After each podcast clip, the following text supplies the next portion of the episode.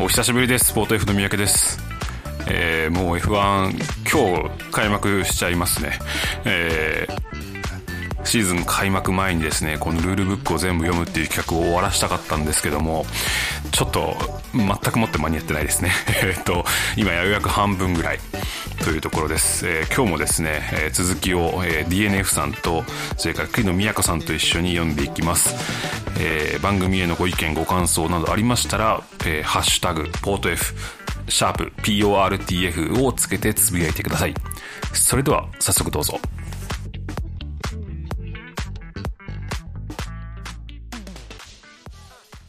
いや、やばいっすね。もう開幕しますね。しますね。え、しないって、しないしない。しないのかなしないしない。なんか気の、気の、気のせいだと思う、多分。え、え、でも来週、違う、来週しちがつ、しちがつみっかからですね。あ、あ、もうそんなすぐか。再来週です。そうですよ。再来週ですよ。うわ。本当だ。オーストリー。本当だわ。で、さらにその次の週にもう一回、なんだっけオーストリー、えー、オーストリーのなんか、あの、地域名のそう、地域名の関したやつがあるみたいですね。うん。えー、一応その一国一グランプリ制は守るんですね、頑張って。え、あ、そういうことなの？オーストリーって使っちゃうともう使えないから、その地区、地区、地区の名前、じゃあそれ無限にできません？じゃあそんな。のあざ、あざ名ぐらいまでいけますなんか。一箇所でいいじゃん。オーストリアでずっとやってるいいじゃんね、今日。なんか、守るんでしょうね、グランプリ名は。っていうのね。なるほどね。そういうことか。例えばいきなり話それますけど、なんかそれについての疑問を一回ツイッターで ボ,、うん、ボソボソつぶやいたことがあって。ありましたね。あれ、なんか日本だと、こう、これが原則ですみたいなことを言う人がすごく多いんですけど、うん、英語でどんだけ調べても、一国一グランプリが原則であるみたいなことは、どこにも見つからないんですよね、あれ、実は。ああ、なるほど。あの、まあ、とりあえずっていう感じでウィキペディア見てみたら、慣習であるとは書いてあったんです。慣習なんだ。うん、慣習と原則ってだいぶ違うと思うんですけどね。うん。うん、だから、あれも、グランプリっていう言葉は、その、なんていうんですか、日本語にすると一番すごい、ああ、賞ってことですよね。まあそうですね。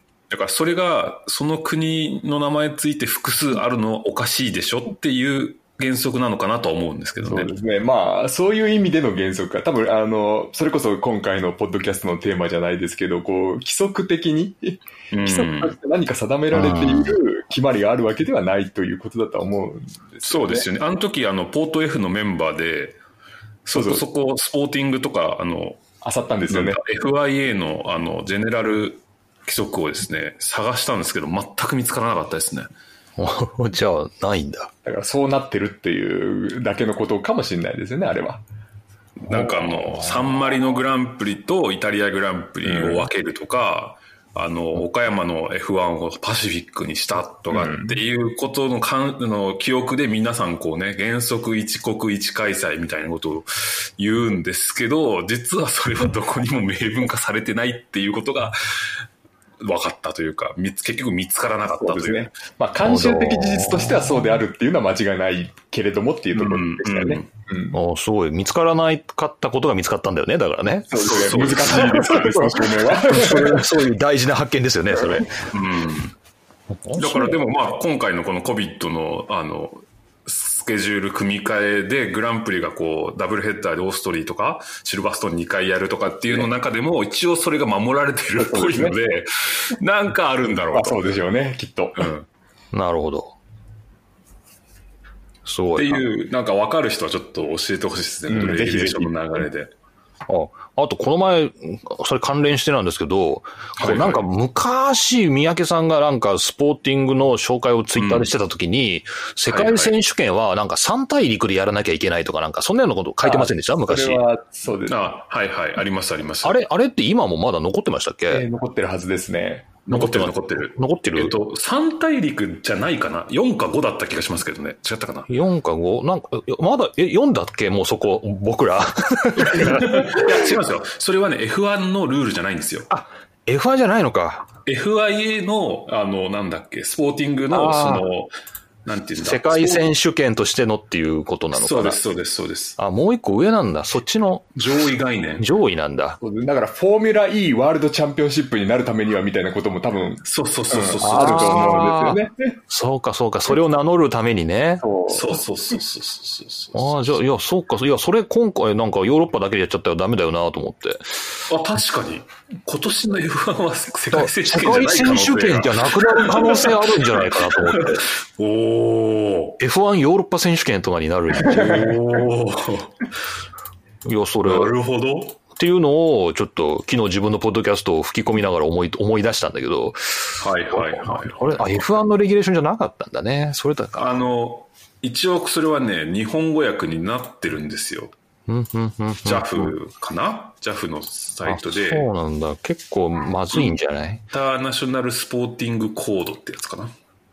なるほど、うん、上の上のレベルの話なんだね。もう全体のね。今はい見つけられないですけど、なんかインターコンチネンタルチャンピオンシップとか、うん、インターナショナルチャンピオンシップとか、まあいろいろまあ定義までいくのかわかんないですけど、うんうんうん、あの違いがありますよね。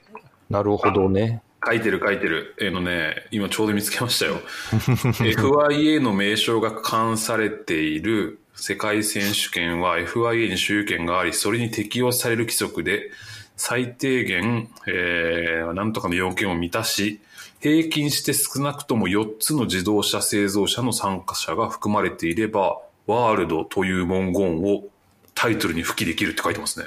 あ、あれちょっと変わったんだ、じゃあ。あれじゃあ大陸関係ないじゃないですか。大陸関係ないですね。あれ昔大陸でしたよね。だった気がするけどな。なんかその紹介を見たような気がするけど。これあれじゃない、フォーミュラー E を国際選手権にするためにこうしたんじゃないか。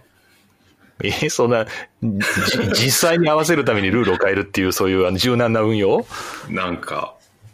よっつの自動車メーカーが含まれてればいいんですって、シーズン中平均して。平均なんだ。平均して。これでもね、フォーミュラ E なんてほとんどヨーロッパの会社じゃねでも別にワールドなの。よっつあればワールド、うん、そうですね。別にその自動車メーカーの国籍は関係ないんですよね。関係ないですね。だからじゃあドイツみっつがあるんで OK ですみたいなことでも全然いいんじゃないですか、うん、そうですね。じゃあスーパー ジーティー あといっこじゃないですか。ほんまや。じゃあスーパー ジーティー 世界選手権なんだ。もういっこちょ、なんかいすずいすずとかどっか入れてないから、バッジだけでバッジだけでいいから入れてくんないから。あのこの際あの置いてけぼり食らった ビーエムダブリュー に入ってもらってとか。ああ、そうか、 ビーエムダブリュー もいいですね。そうか。えー、そうなんだ。あ、大陸、あ、変わったんだね。じゃあどっかで変わったんですね、多分ね。ああ、でもね、大陸に関する言及も一応ありますね。あ、まあやっぱりそうなんですね。うん。でもこれはね、ちょっと意味が違うな。えー、単独の競技に参加するための競技参加者資格で参加可能な一戦のみの競技など、えー、複数の競技、その他シリーズで構成されるカップ、トロフィー、チャレンジ、またはシリーズにおいては、みっつ以上の異なる大陸を開催場所としなければならず、国際カレンダーに正当に登録された競技でなければならない。お、まあ、一応そこには一応そういうことも含まれてますね。ただ、うん、参加者参加メーカーがよっつ以上平均してあれば、ワールドっていうのがシリーズ名称に入ってても大丈夫みたいな。えー、なるほど。うん、じゃあまあ、まあいけるんだ。前からあったのかな。気づかなかっただけで。うん、もしかしたらずっとそうなのかな。うん、ちょっとね、三大陸とかきついですもんね、今ね。そうですね。三大陸。アメリカ、北米、南米行けないときついですよね。どうなるんだっけ、あれでもなんかほぼヨーロッパで完結しそうなイメージですよね。ユーラシア大陸で終わっちゃいそうですよね。ユーラシア大陸でかすぎるからね。まあ、あの、多分それはあのアジアとかに分けてると思うんですけど、多分。それインチキじゃない。大陸、中国でやってもね、ドイツでやっても同じ大陸じゃないね。いちまいですから、ね。いちまいですよね。これは大陸超えてないですよね。もうどうするんだろう。どうするんだろう。エフワン はワールドチャンピオンシップではない。でもまあ別にその自動車メーカーがっていうならまあ、あそっかまあチャンピオン世界チャンピオンシップなんじゃないですか。なるほどね。なるほどね。今年のチャンピオンはもしかしたらワールドチャンピオンとは言えない。言えないって面白いですね。またなんかクイズの問題にトリビアが増えちゃう。トリビアになっちゃうね。なるほどね。でちょっと話それまくってますけど、はいはい、あの今日はそのろくがつはつかに録音してまして、さっきそのオートスポーツウェブで。えー、エフワン シーズン開始に向け COVID、コビッドじゅうきゅう 行動規範を設定というニュースが出てますね。でまさにこれまでレギュレーションで読んできたあたりを、えー、この新型コロナウイルスの感染リスクを最小限に抑えるための、えー、行動規範というのが付け加えられたというかあの、えー、新しい、まあ、ルールみたいなものが付け加えられてて、えー、スチュワードは前も言いましたよね。あの、スチュワードはスーパーライセンス持ってて、木曜日の朝までに現場にいなければならないみたいなのがあったと思うんですけども、うん、あの、必要な場合、例外な、例外的な状況においてリモートができますとかですね。これ、そう、在宅スチュワード。在、在宅スチュワードですね。これ、在宅スチュワードはさ、さすがにまずいんじゃないの？大丈夫なのかね、これ。ね。ねなんか、ほら、なんか家で何、こう、ポテチとか食べながら、ソファーに座って、こりゃごびょうペナだなとか、こういうノリで、ノリで連絡、サーキットに連絡を入れるっていう。ビール片手に。ビール片手に、ズームで入れるみたいな感じになる。いい、いい、いい、もうお咎めなしでみたいな。いいんじゃないのとか言いながら。すごいな、これ。うんうん、とかですね。あとはソーシャルディスタンスを保ちながら作業を行うことを考慮し、うんまあ、チームのカーフュー期間、つまりあれですかね、あの出社時間とか退社、退社事故っていうんですかね、あの、うんうんうん、ガレージにいる時間のことですかね、うんうん、を調整できると。ほうほうほうまあ、だから一気にこう人がガレージに入れないのかな。だからその分こう伸ばさなきゃいけないとかそういうことなのかもしれないですね。そうですね。うん、こんなカーフュー期間なんて初めて聞きましたね。カーフュー。へえ、ね。なんか調べると空港の離着陸制限とかカーフューって出てきますね、うん。だからやっぱ車入れて出すみたいなそういう、そうね、その間の時間のことをカーフュー期間っていうのかな。運用時間。うん。カーフューって文言ですよね。英語で言えば要するに。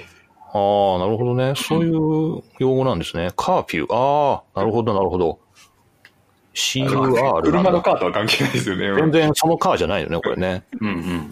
なるほどね。あとは、この間も前回で読んだんでしたっけね。あの、スターティンググリッドでにだいでろくじゅうにんみたいなルールがありましたよね。グリッドでしたっけ？あれが多分さらに厳しくなりそうな感じですね。人員制限の導入とか書かれてるんで、今までもあったけどもっと制限するってことですよね。あの確かあのにだいでろくじゅうにんでレース直前は無制限みたいな話ありましたよね。そうですね。あれってえっとグリッド上でしたっけ？グリッド上グリッド上。それが多分まあ無制限はやめようみたいな話になるんじゃないかなという気がしますね。うん、なるほど。うん。あとは、スタート手順について修正とかっていうふうに書かれてるんですが、あんまりこう、具体的なことは、このニュース記事からは読み取れないですが。そうですね。今、エフアイエー からオフィシャルにあのパブリッシュされてるスポーティングレギュレーションはしがつなのか付なので、うん、まあもしかしたら、えー、っと、この後開幕までに新しいバージョンが出るかもしれないですね。そうですね。うん。そうですよね。出るでしょうね。多分ね。うん。これ承認ですもんね。わかんないですね。これな。全然この記事だと、ね、表彰式もどうなるか書いてないですね。全然ね。そうですね。書いてないですね。うん。だから法案が通ったぐらいのイメージじゃないですか。この記事だと。そうですね。実際に施行されるのは、もう、あの、もうちょっと先というような、そうですね、会合、会合、そうですね、評議会で承認されたっていう。そうですね。うん、なので、多分新たなドキュメントがまたいやー、ネタが尽きない。すごい。もう開幕しちゃいますけどね、なんか開幕までに全部読み切ろうみたいな気持ちだったんですけど、あの全然ダメでしたね。すいませんでした。いや、もう今日一気に半分ぐらいまで来てますからね。あ、でも結構来てますね。そうですね。そうですよ。今日はにじゅうさん条からです。ん ?にじゅうさん?にじゅうさん。にじゅうさん。あ、にじゅうさんでしたっけ？そう、そうなんです。そんな記憶がありますか。ああ、だいぶまだ遠いね、先。半分。ちょうど今、そう、半分ですよ。にじゅうさん、にじゅうさん。僕なんかの、なんか、宮久さんに教えてもらってたのに勘違いしてよんじゅうさん開いてましたよ、今。よんじゅうさんもうほぼ終わりじゃないですか。もうだからあともうにじゅうページぐらいしかないから、もう終わりだなっていう気分で今すごいハッピーだったんですけど、全然でしたね。よんじゅうさんって記憶に覚えたらもうラストもラストですよ。もうフィニッシュでしたよ、よんじゅうさん。あ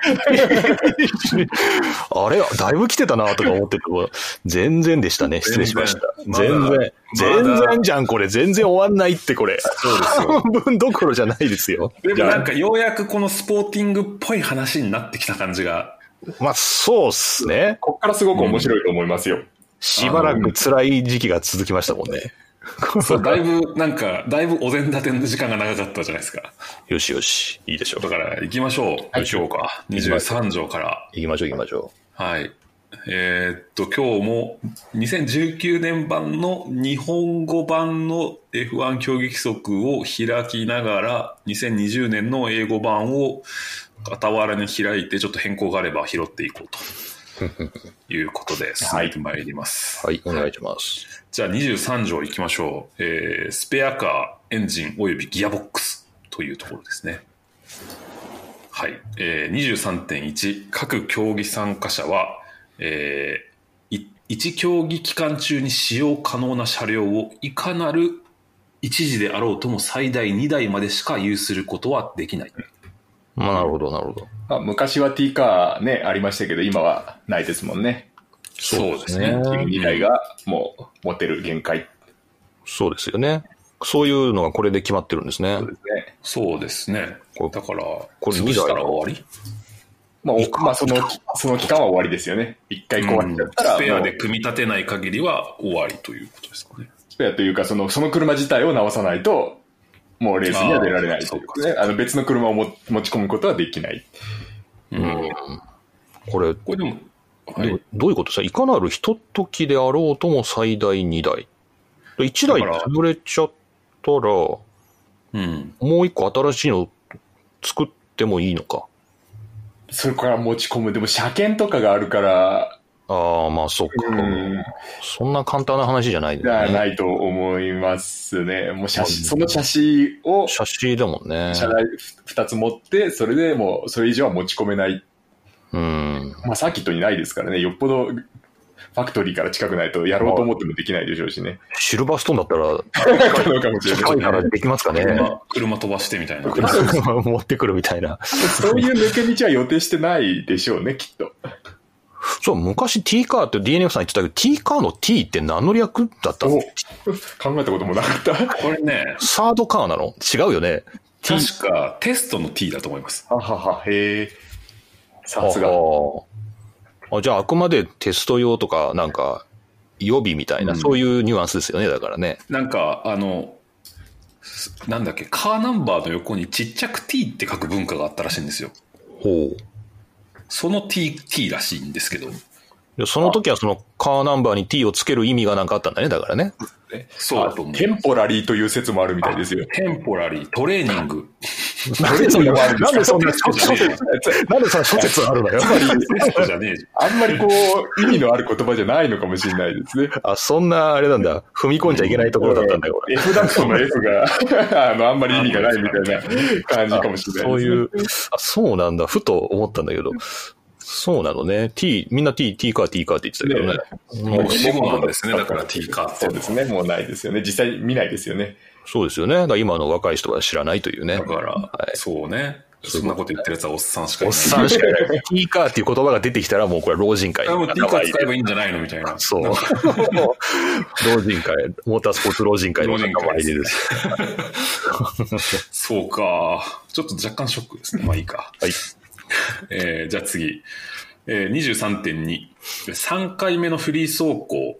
えー、過去 ピースリー の後にサバイバルセルを変更した車両を使用するすべてのドライバーはだいさんじゅうろくじょうにに記載されている手順に従ってピットレーンからスタートしなければならない。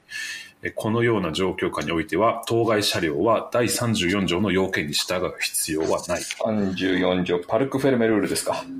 なるほどなるほど。まあそうですよね。ああ、サバイバルセルを変更した車両。サバイバルセルだけ変更するのだから多分そのサバイバルセルってモノコックのことですよね。そうですよね。だからエンジンの前にくっついてるとこですよね。エンジンも含むのか？含まないよね。取り付けた土台のことだと思いますね。うんうん、だから一番車の核になる部分ってことですよね。だからそれを変えるってことは、まあ、車を変えたっていうふうに認識されるということだと思います。うん、あのうん、写真、写真、写真番号とか製造番号って基本的にサバイバルセル、あの写真ナンバーってあるじゃないですか。ありますね、ありますね。あれは多分サバイバルセルについているもので、ほうほうほうほう、多分サバイバルセルを変えたということはその、まあ、車そのものを変えたみたいな認識になると。んじゃえサバイえじゃあ車はにだいしか持ち込んじゃいけないけどサバイバルセルは何個も持ってきていいってこと？ってことでしょうね。うん。ほう。いいんだ。だから、じゃあ、このさっきの にじゅうさんてんいち のにだいっていうのは何を持ってにだいなんだろうっていう。そう。あれは何だったの組み立て済みってことなのかなやっぱ。そう、うん。あ、使用可能な車両をって書いてるから、そういうことなのかな。じゃあやっぱ、じゃあやっぱ ディーエヌエフ さんがこれパーツで何台分持ってきてもこれいいんじゃないの？あ、なるほど。そういう、そういうことになりますよね。うん。そういうことなのかな。じゃあ、どうなんだろう。うんでもまあ実際組み立てられる時間があるかとか車検がどうとかまあそういうのはちょっと分かんないけどねっていう話なのかな、うん、でこれは何さんじゅうよん条っていうのはパルクフェルメルールなんですね。それはしょうがないよね。それはね、まあ、そうですね。パルクフェルメに置かずに参加するには、まあ、ピットレーンスタートということですね。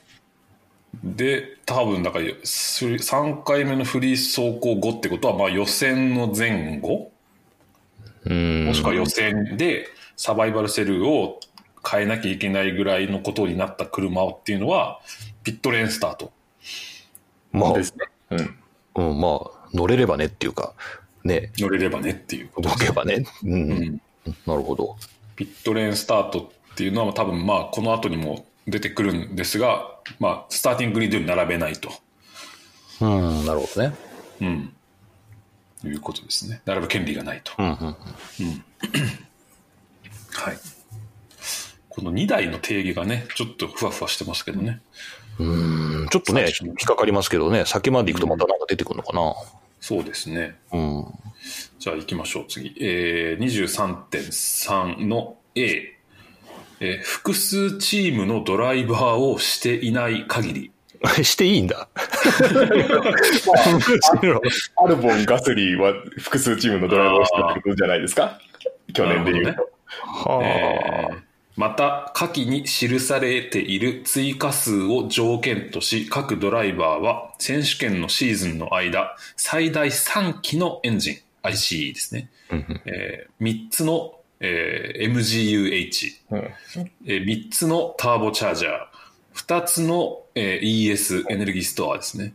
で、ふたつの、えー、コントロール電子機器、およびふたつのエムジーユーケー を使用することができる、はいえー、これいわゆるあのエンジンエレメント の, あの使用制限のことをですね。はあ、えー、知らんかったこれ。えパワーユニットで中のこれ分けて考えるんだ。そうですね。ろくぶん割されてるはずですね。すごい。これ意外と知らない人多いんじゃないって僕が知らなかったから言ってるだけですけどね。いやこれはあのよくテレビとかでも言われるんですけど、実際のとこどうなってんのかって言われたらちょっとなかなか説明しづらい部分ですよね。これをシーズン中、あの、この人はこれをいくつ変えたっていうのを追っかけてるファンの人はほぼいないでしょうね。よっぽどマニアじゃないと。うん、いないと思いますね。うん、そうだよね。エムジーユーエイチ はさんかい変えてもいいけど、エムジーユーケー はにかいなんだ。そうですね。そうそうそうそうそう。これ何？マニアの人はこれ、一人のドライバーにつきろっこのエレメントを管理してるわけね、じゃあ。かもしれません。理想だなぁ。すごい、いるんじゃないの？エクセルで作ってる人、そういうの。いますよ、いますよ。これはいますよ。それはいますよ。ぜひ、あの、ね、ポート F に送ってほしいですよね。そ送ってほしい。もう、全力でリツイートします、ね。ありがとう。それでですね、これなんですけど、えー、っと、はい、さんがつなのかの改定で、えー、っと、ちょっといじられてって、えーとまあ、この COVID 対応ですけど、もしレース数がじゅうよんレース以下になった場合は、えーと、全部にきに変わります。なるほど。全部に、じゃあみっつのやつがにになる。アイシーイー とか エムジーユーエイチ も 2, 2になってしまうと。じゅうよん以下の場合。で、じゅういち以下になってしまった場合は、えーと、エネルギーストアと、えーと、あと、コントロールエレクトロニクスは一気になりますね。はい、なるほど。はあ。まあ、ほぼでも、計算上はね、計算上は今までにじゅうにせんでふたつでだったから、うん、まあじゅういちになったらいっこでいけるわなっていう計算ですよね。まあ、多分そういうことでしょうね。なぜか エムジーユーケー はふたつのままですけどね。ああ、なるほどね。へえ。いや、これ知らんかったな。で、えー、あ、次書いてますね。えっと、エフアイエー の同意をもって、その唯一の裁量で、最初に参加する選手権シーズンの新パワーユニット製造者の提供するパワーユニットを使用している一切のドライバーについては、えー、それぞれいち増やされると。うん、え、どういうこと？え？だから、あの、新しくパワーユニットメーカーとして参戦してきたメーカーは、えっと、みっつのエンジンだったところがよっつになると。あ、全部プラスいちできるっていうことね。そうですね。ああ、なるほど、なるほど。これはホンダが、ホンダが エフワン に戻ってくるときに、なんかこのルール付け加えられた気がしましたけどね。確か。あ、そうでしたっけ？なんかホンダの時ってトークン制だった覚えがあって。あ、そうか。あ、でも交換は交換でまた別か。あれ、ここトークンは開発か。うん。そうですね。じゃあいちねんめは優遇されてたってことなのかな？まあ、それはそうですよね。こんな複雑なシステム。これはね、いやすごい。だから一応ちょっと新メーカーはちょっと楽っていうでも、まあ、でもプラスいちにしかもらえないっていうね、うん、そういうところなんですね、うん、なるほど、はい、で、えー、今のが にじゅうさんてんさん の A で、あの今使える数の制限を言っていますと。で、次の にじゅうさんてんさん の B っていうところが、じゃあその数を超えた場合どうなるのかっていうことが定義されてるんですね。はい、えー。選手権シーズン中、構成要素のいずれかで定める数を超えて使用する場合、当該ドライバーは追加の各要素を使用する最初の競技会にて、グリッドいちペナルティを課せられる。ペナルティは以下の表に従って適用され累積する、えー、構成要素のいずれか追加のものを初めて使用する場合はグリッドをじゅっこ下げられると、うんうん、で、えー、もう例えば、えーと、以降次に追加の要素を使用する場合にはプラスごですと。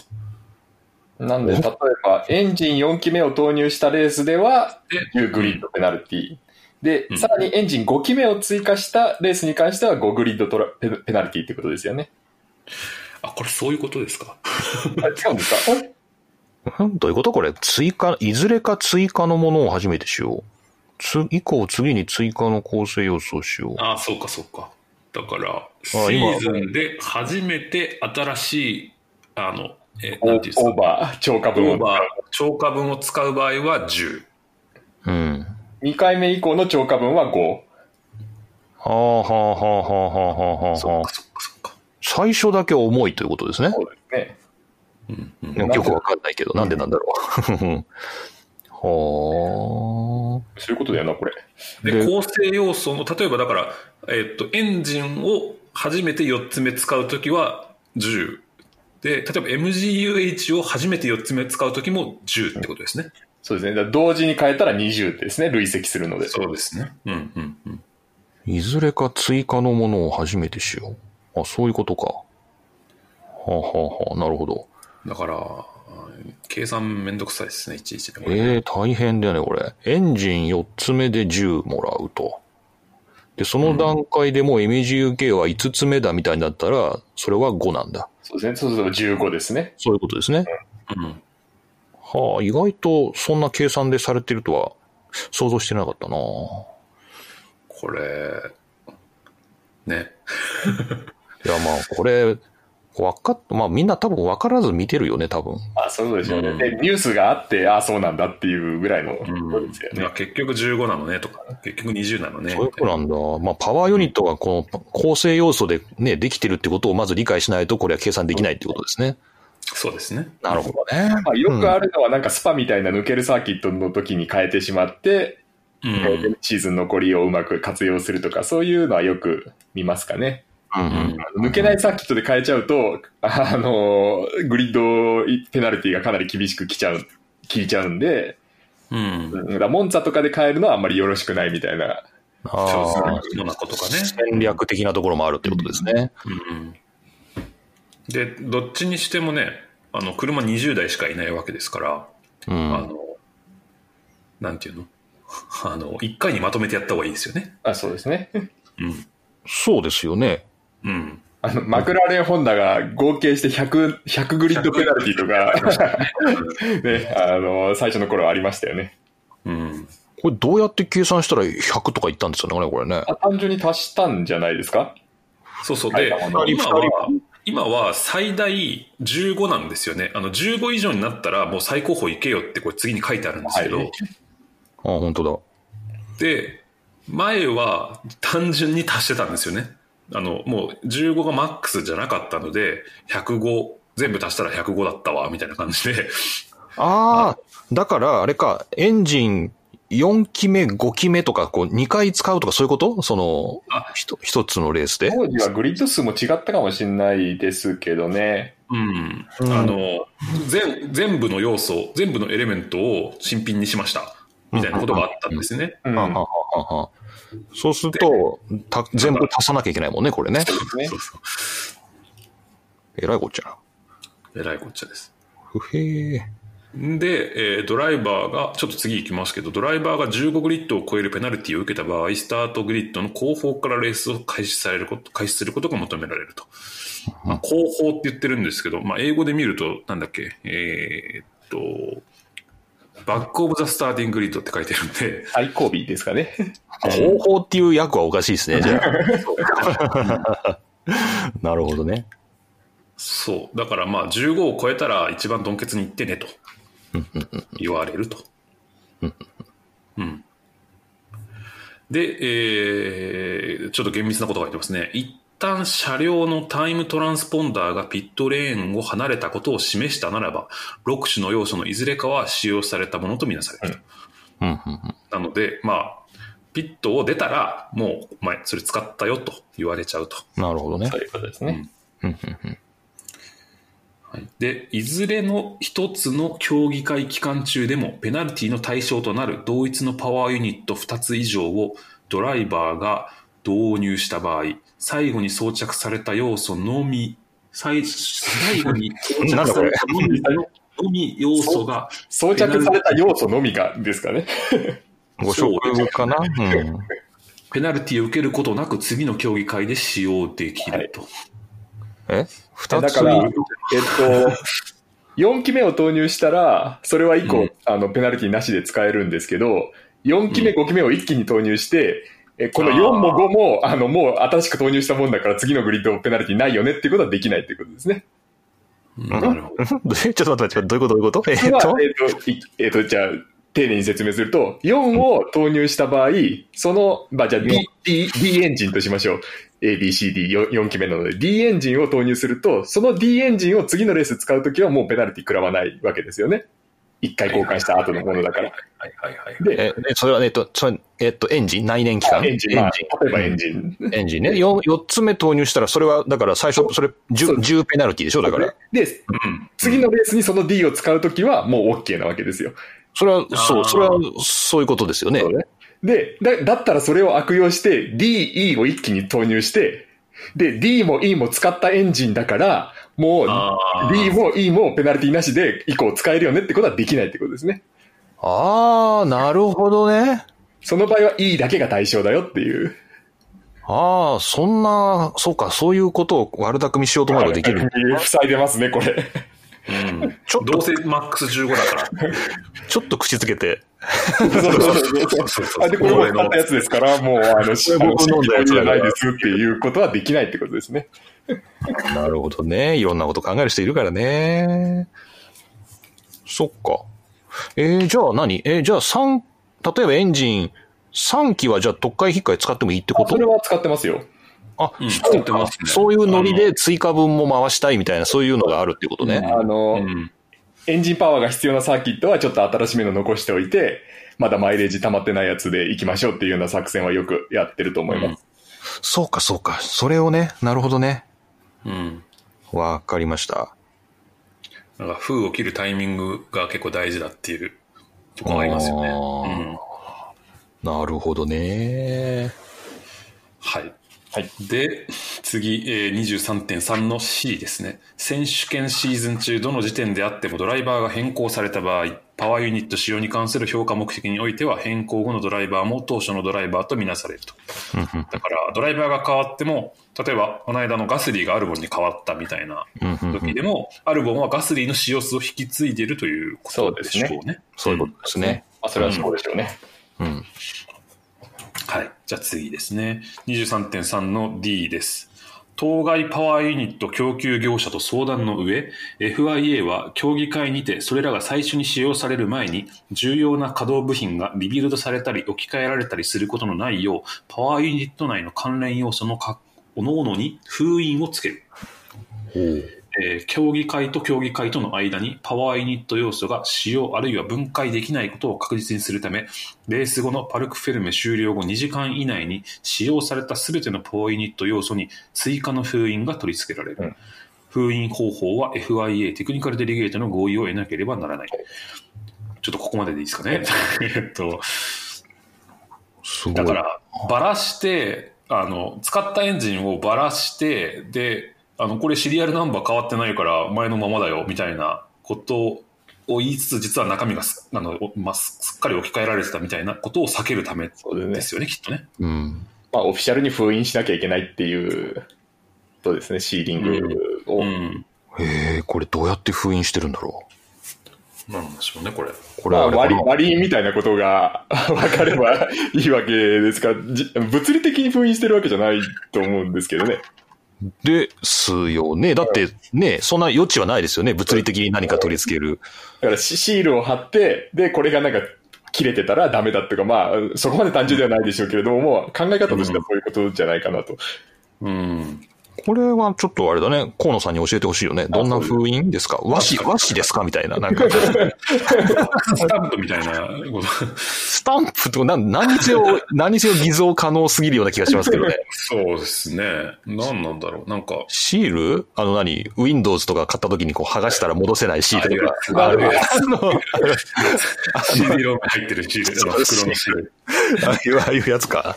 まあ、それでいいと言えばいい話ですからね、実際。うん、ビッグカメラとかでこう、あ、そうそうそう。支払い済みって書いたらシールみたいなやつとか。あんなのちょっと剥がしにくいやつとか。剥がしにくいやつ。ああいうの？なるほどね。うん。で、えー、っと、えー、エフアイエー のへの要請により、これらの追加の封印は、そのパワーユニット要素が必要とされる、次の競技会開催時に取り外される。あ、外せるんだ。このようなすべてのパワーユニット要素は車両に搭載されていない間はチームの指定されたガレージエリアになければならず、競技会に参加する資格のある車両に取り付けられている場合を除き、競技会期間中いかなる時も始動させることはできない。なるほど、なるほど、なるほど。外せるんだ。じゃああれか、あの シーディー 売ってる時のあのカポンってはまってるプラスチックのあのケースみたいな、あの、万引き防止の、あんな、あんなんでもいいわけだ、別に。確かに、確かに。ああ、なるほどね。そういう封印があるわけね。使ってませんよと。うん。で、外してる場、外してるときは、えー、期間中始動させちゃいけませんよと。なるほどね。で、えー、次ですね。えー、パワーユニット内の関連構成部品が最初に使用された後、エフアイエー の封印が損傷あるいは取り除かれている場合には、それらの部品は封印が エフアイエー の監督下にて取り除かれない限り再び使用することはできない。ほう。ああ、だから封印が解かれてる跡がある場合ってことですかね、うん、そういうことですよね。それはもう使っちゃいけませんっていうことになると。はあ、まあ今んとこそういうニュースを聞いたことはないですね。うん。はあ。なるほどね。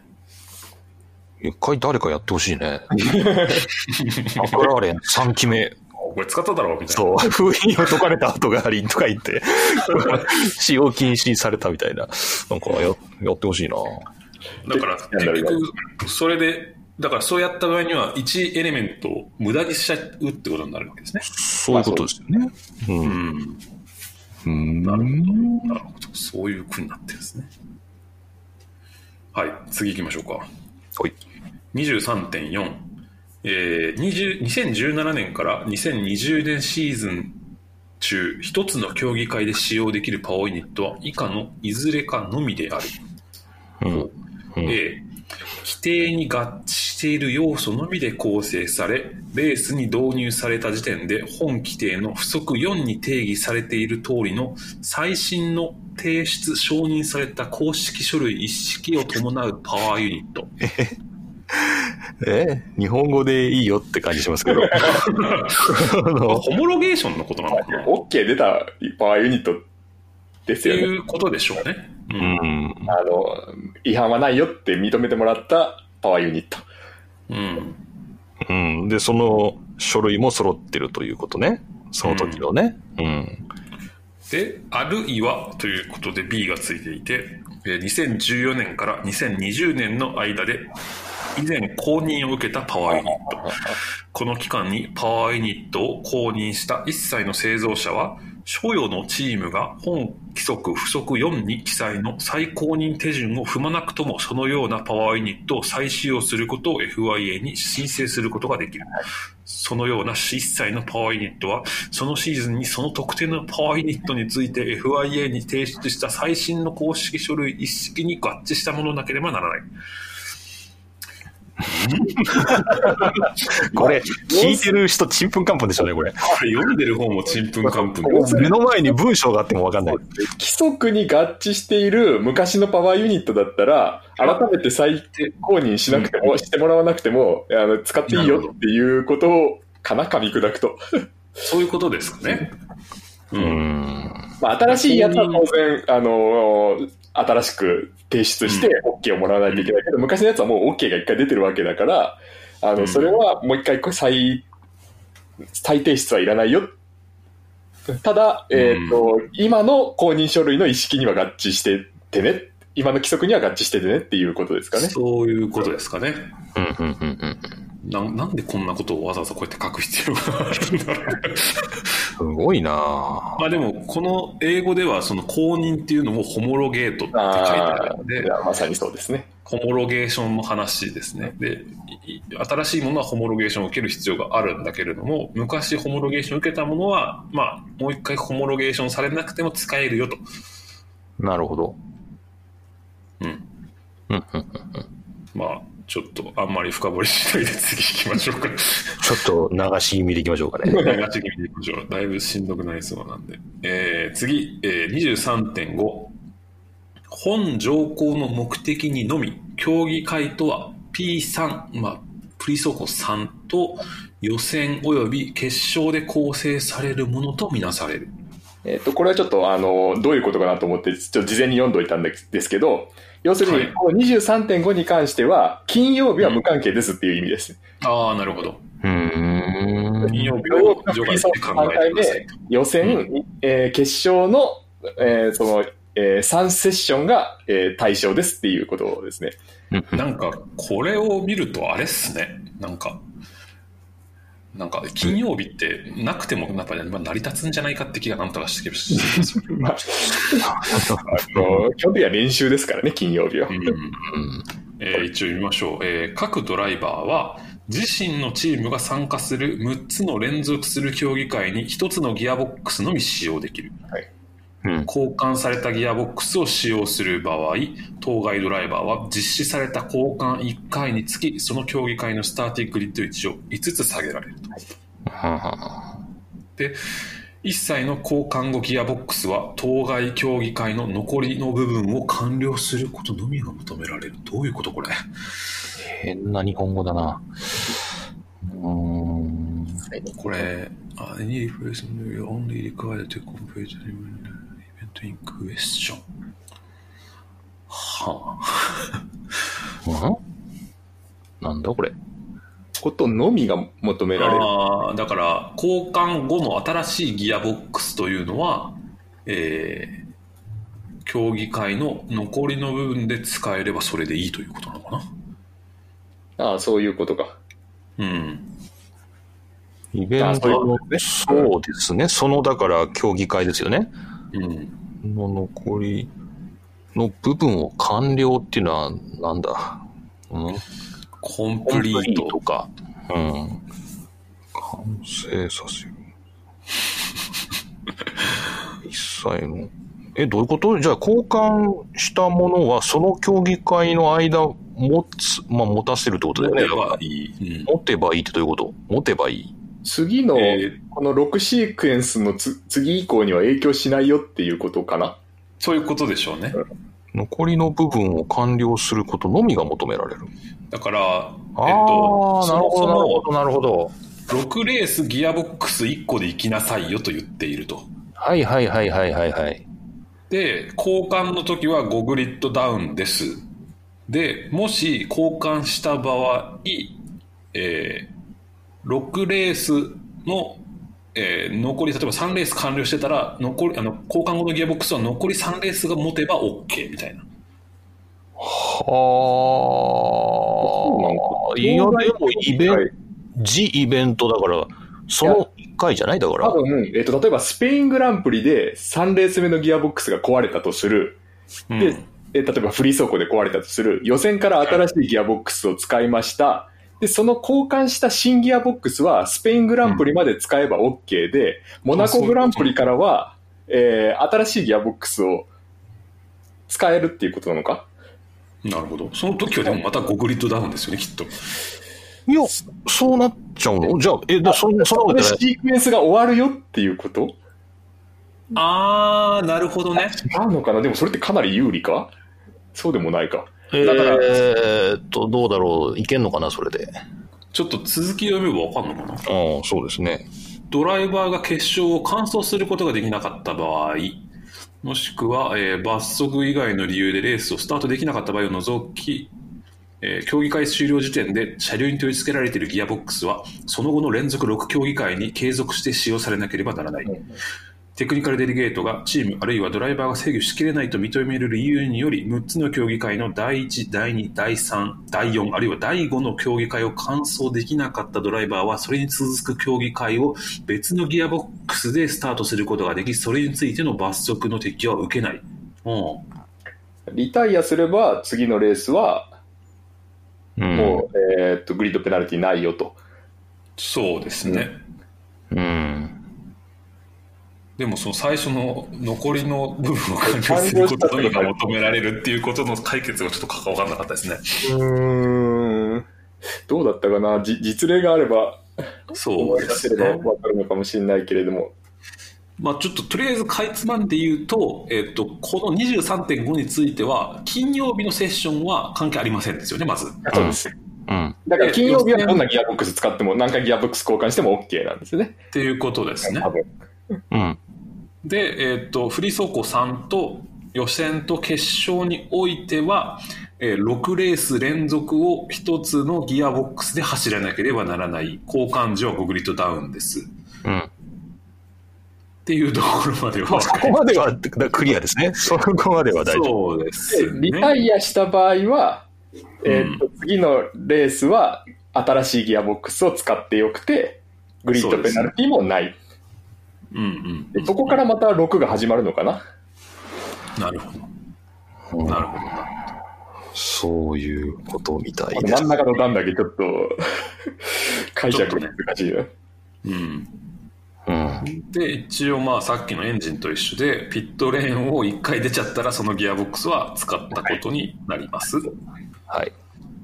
で、えー、もうちょっとかなんか噛み砕いていきますけども、えー、っとその ろく, ろくレースの中でドライバーが変わった場合は、えー、元のドライバーの使用数を引き継がなければならないと。そうですね。はい。そうですね。うん。うんで、えー、当該チームと相談の上 エフアイエー は一切の重要な稼働部品がリビルドされたり置き換えられたりすることのないよう、えー、また封印されますよと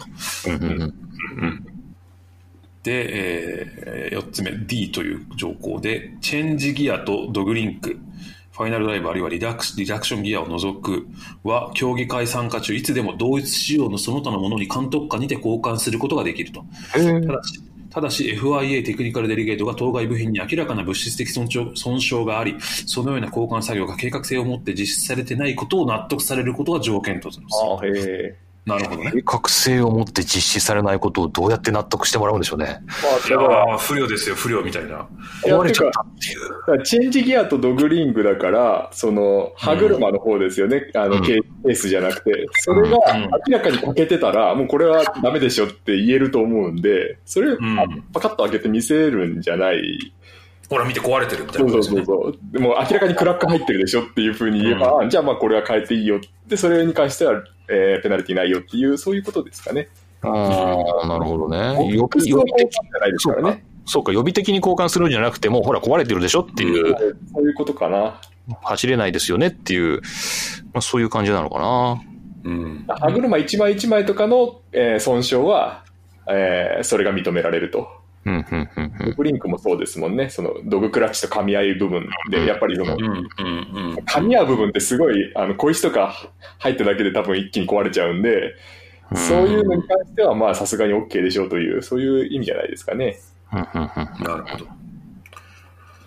で、えーえー、その交換ですね。あの計画性じゃないその物質的損傷が損傷があって交換される場合以外置き換えのギアボックスも当初のギアボックスが最初に使用された後にその エフアイエー 封印のいずれかが破損または取り外された場合には使用されるものを見なさい。まあまあ封印が壊れてる時にはそれはもう使ったものでしょうと、うん、そうですね新品じゃないよとっていうことですね。うーん以上がギアボックスとパワーユニットについてのペナルティでしたと。まあ、なんか要するに交換するとグリッドペナルティを食らいますっていうことがまとめられたそうですね。印象としてはギアボックスの方がだいぶ緩いですね。なんかねこうそうですねなんか緩いかなってエンジンろく連続レースろく連続大会使わないといけないっていう意味では大変かもしれないです。あそこが辛いところ。あそうですねエンジンはさっき言ったみたいにあの飛び飛びで使うことができるんでああ、なるほど、なるほど。そういうことか。ひえー。なんかあれなんですよね、今ってギアボックスって全レース共通、ギア比も全部共通なんですよね。ギア比最初に提出したらもう変更不可なので、結構大変じゃないですかね。だから、ほぼほぼ年間同一仕様で走ってるってことですよね。あ、そうなんだ。うん。なんか、昔のなんか エフワン のファミコンのゲームとかギア比選べた気がするけど昔はあのもうレースごとに変えてますだから昔は普通に変えてたんですよね。そうそうそうで数年前はレシーズン中いっかいだけ変えることができたと思います。でだんだんだんだんそのギア比変更が厳しくなってきたんですよね。なるほど、まあ、だからこうエンジンのマッピングの方でどうにかしようとかそういう動きも出てきてたような気がするんですけどなるほど、ね、それも封じられちゃいましたからだんだんこう自由がなくなってるイメージもありますよね。うーんなるほどね。まあ発足もありますからね。そうですね。あれ、あれ完全に燃費巡航用ですもんね。うん使わないところも多いから。っていうのが、まあだから、まあそうね、ギアボックスの方が緩いっすね。うんっていうのがにじゅうさんじょうでした。もうにじゅうさんじょうだけでいちじかん近くしゃべりましたけどね。え、そんなに、そんなにやりました？もう雑談がにじゅっぷんぐらい。最初も雑談しましたけどね。雑談はしたけどね、うん、っていうか、もうでもそれぐらい喋ってんだ。そう、今、もういちじかん近く。えー、すごい。知らんかった。びっくり。ははまあ、でもこのききなんか近年の エフワン のなんか肝の部分ではありますよね、今のところね。ですね。うん、いいね。いいですね。いいですね。スポーツに近づいてますね。だいぶこうね、あの、うん、イベントの核に、ね、そう、競技規則って感じしてきましたね。それ言ったら次すごく面白いんじゃないですかね。まさにレースに関わるところって感じが。これもまたタイヤですね。タイヤだね。タイヤ、これもなかなかですよ。